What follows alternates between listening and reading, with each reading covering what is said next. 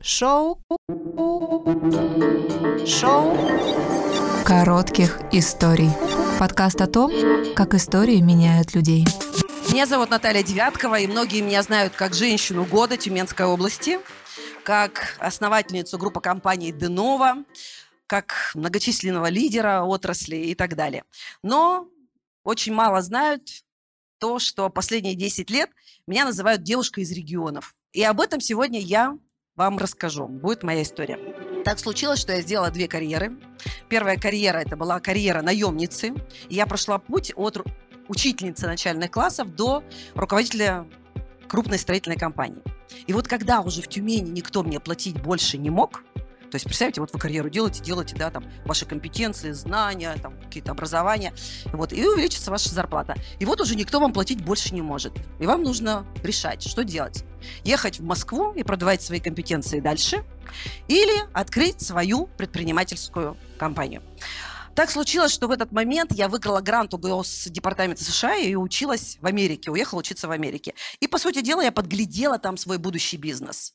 Это была компания Кушман Векфилд, большая американская пятерка, которая 60 лет строила, управляла, брокерила торговые центры. То есть они строили вот эти большие молы. И я предположила, что бум строительства крупноформатной недвижимости также придет к нам в Россию.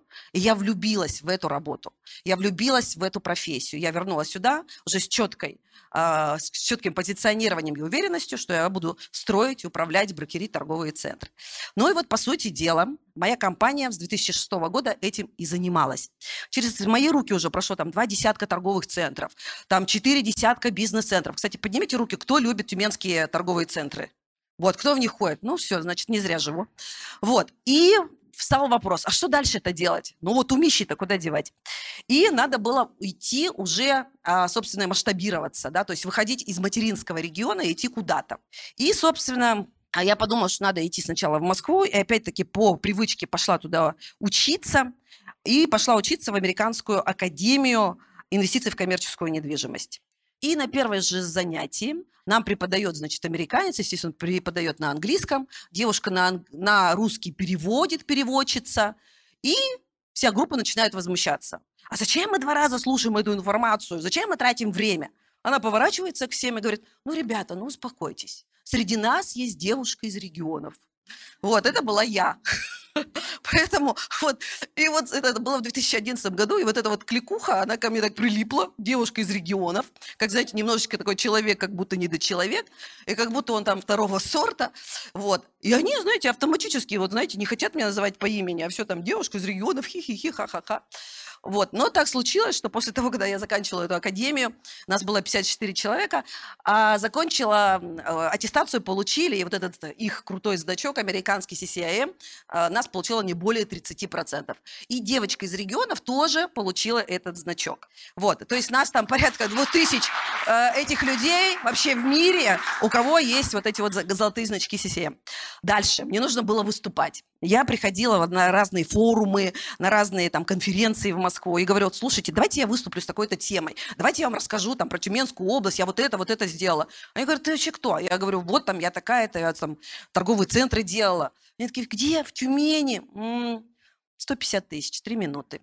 Вот, первое мое выступление реально в Москве стоило 3 минуты 150 тысяч рублей. Я выступала на форуме Pro Estate, и э, это, знаете, потом опять татуировки, как у Максима Батарева, мы с ним дружим, и э, я ему все время говорила, ну надо же, а у меня этих татуировок инвестора, потому что я сама инвестор в недвижимость в первую очередь. И там тоже такая татуировка, да, сначала мы работаем на бренд, потом бренд работает на нас, друзья мои. Поэтому хочешь развивать бренд, надо платить. Никто тебя на этом столичном рынке не ждет, никому ты не нужен, поэтому, ну, как можешь, так и вертишься. И вот я, значит, представляете, плачу 150 тысяч, такая, знаете, там вся готовлюсь уже, вот э, все-таки э, э, федеральный уровень, первое мое выступление. И представляете, этот парень, который ведет, модератор, да, его зовут, и он, короче, забывает мою фамилию и говорит, а сейчас, говорит, там, девушка из Тюмени нам расскажет о том-то, о том-то. И опять сознательно не называет мою фамилию. Вот. И, вы знаете, так продолжалось очень долгие, э, достаточно долгое время. Я влетала в Москву, и на всех, конечно, выступления по 150 тысяч не напасешься. И поэтому я тянула руку. То есть я была проактивна. То есть нужно было задать вопрос, нужно было там какой-то комментарий дать. То есть нужно быть в каждую как говорится, бочку затычка, да, то есть чтобы как-то ты, о тебе люди узнали, у тебя появились клиенты, у тебя появились первые заказчики. Вот, поэтому я была очень-очень проактивна. И тем самым вызывала смех у столичных моих там, ну, сейчас они уже мои друзья, но тогда они надо мной стебались.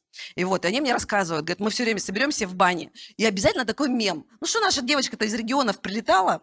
Все такие, да, ха-ха-ха. И мы все прекрасно понимали, что ты будешь активничать, потому что, по сути дела, для нас-то там через дорогу перейти в Москве, а тебе нужно полстраны преодолеть, и ты все равно там будешь как-то что-то, как-то пытаться вот пролезть, и если тебе не дадут выступление, ты все равно его будешь брать. Ну, что дальше произошло? Постепенно когда вот я так активничала, и а, на это ушло, да, вот я говорю, что почти 10 лет на это ушло. Это реально было очень много и а, очень больно, вот это вот все, вот это восхождение на федеральный уровень.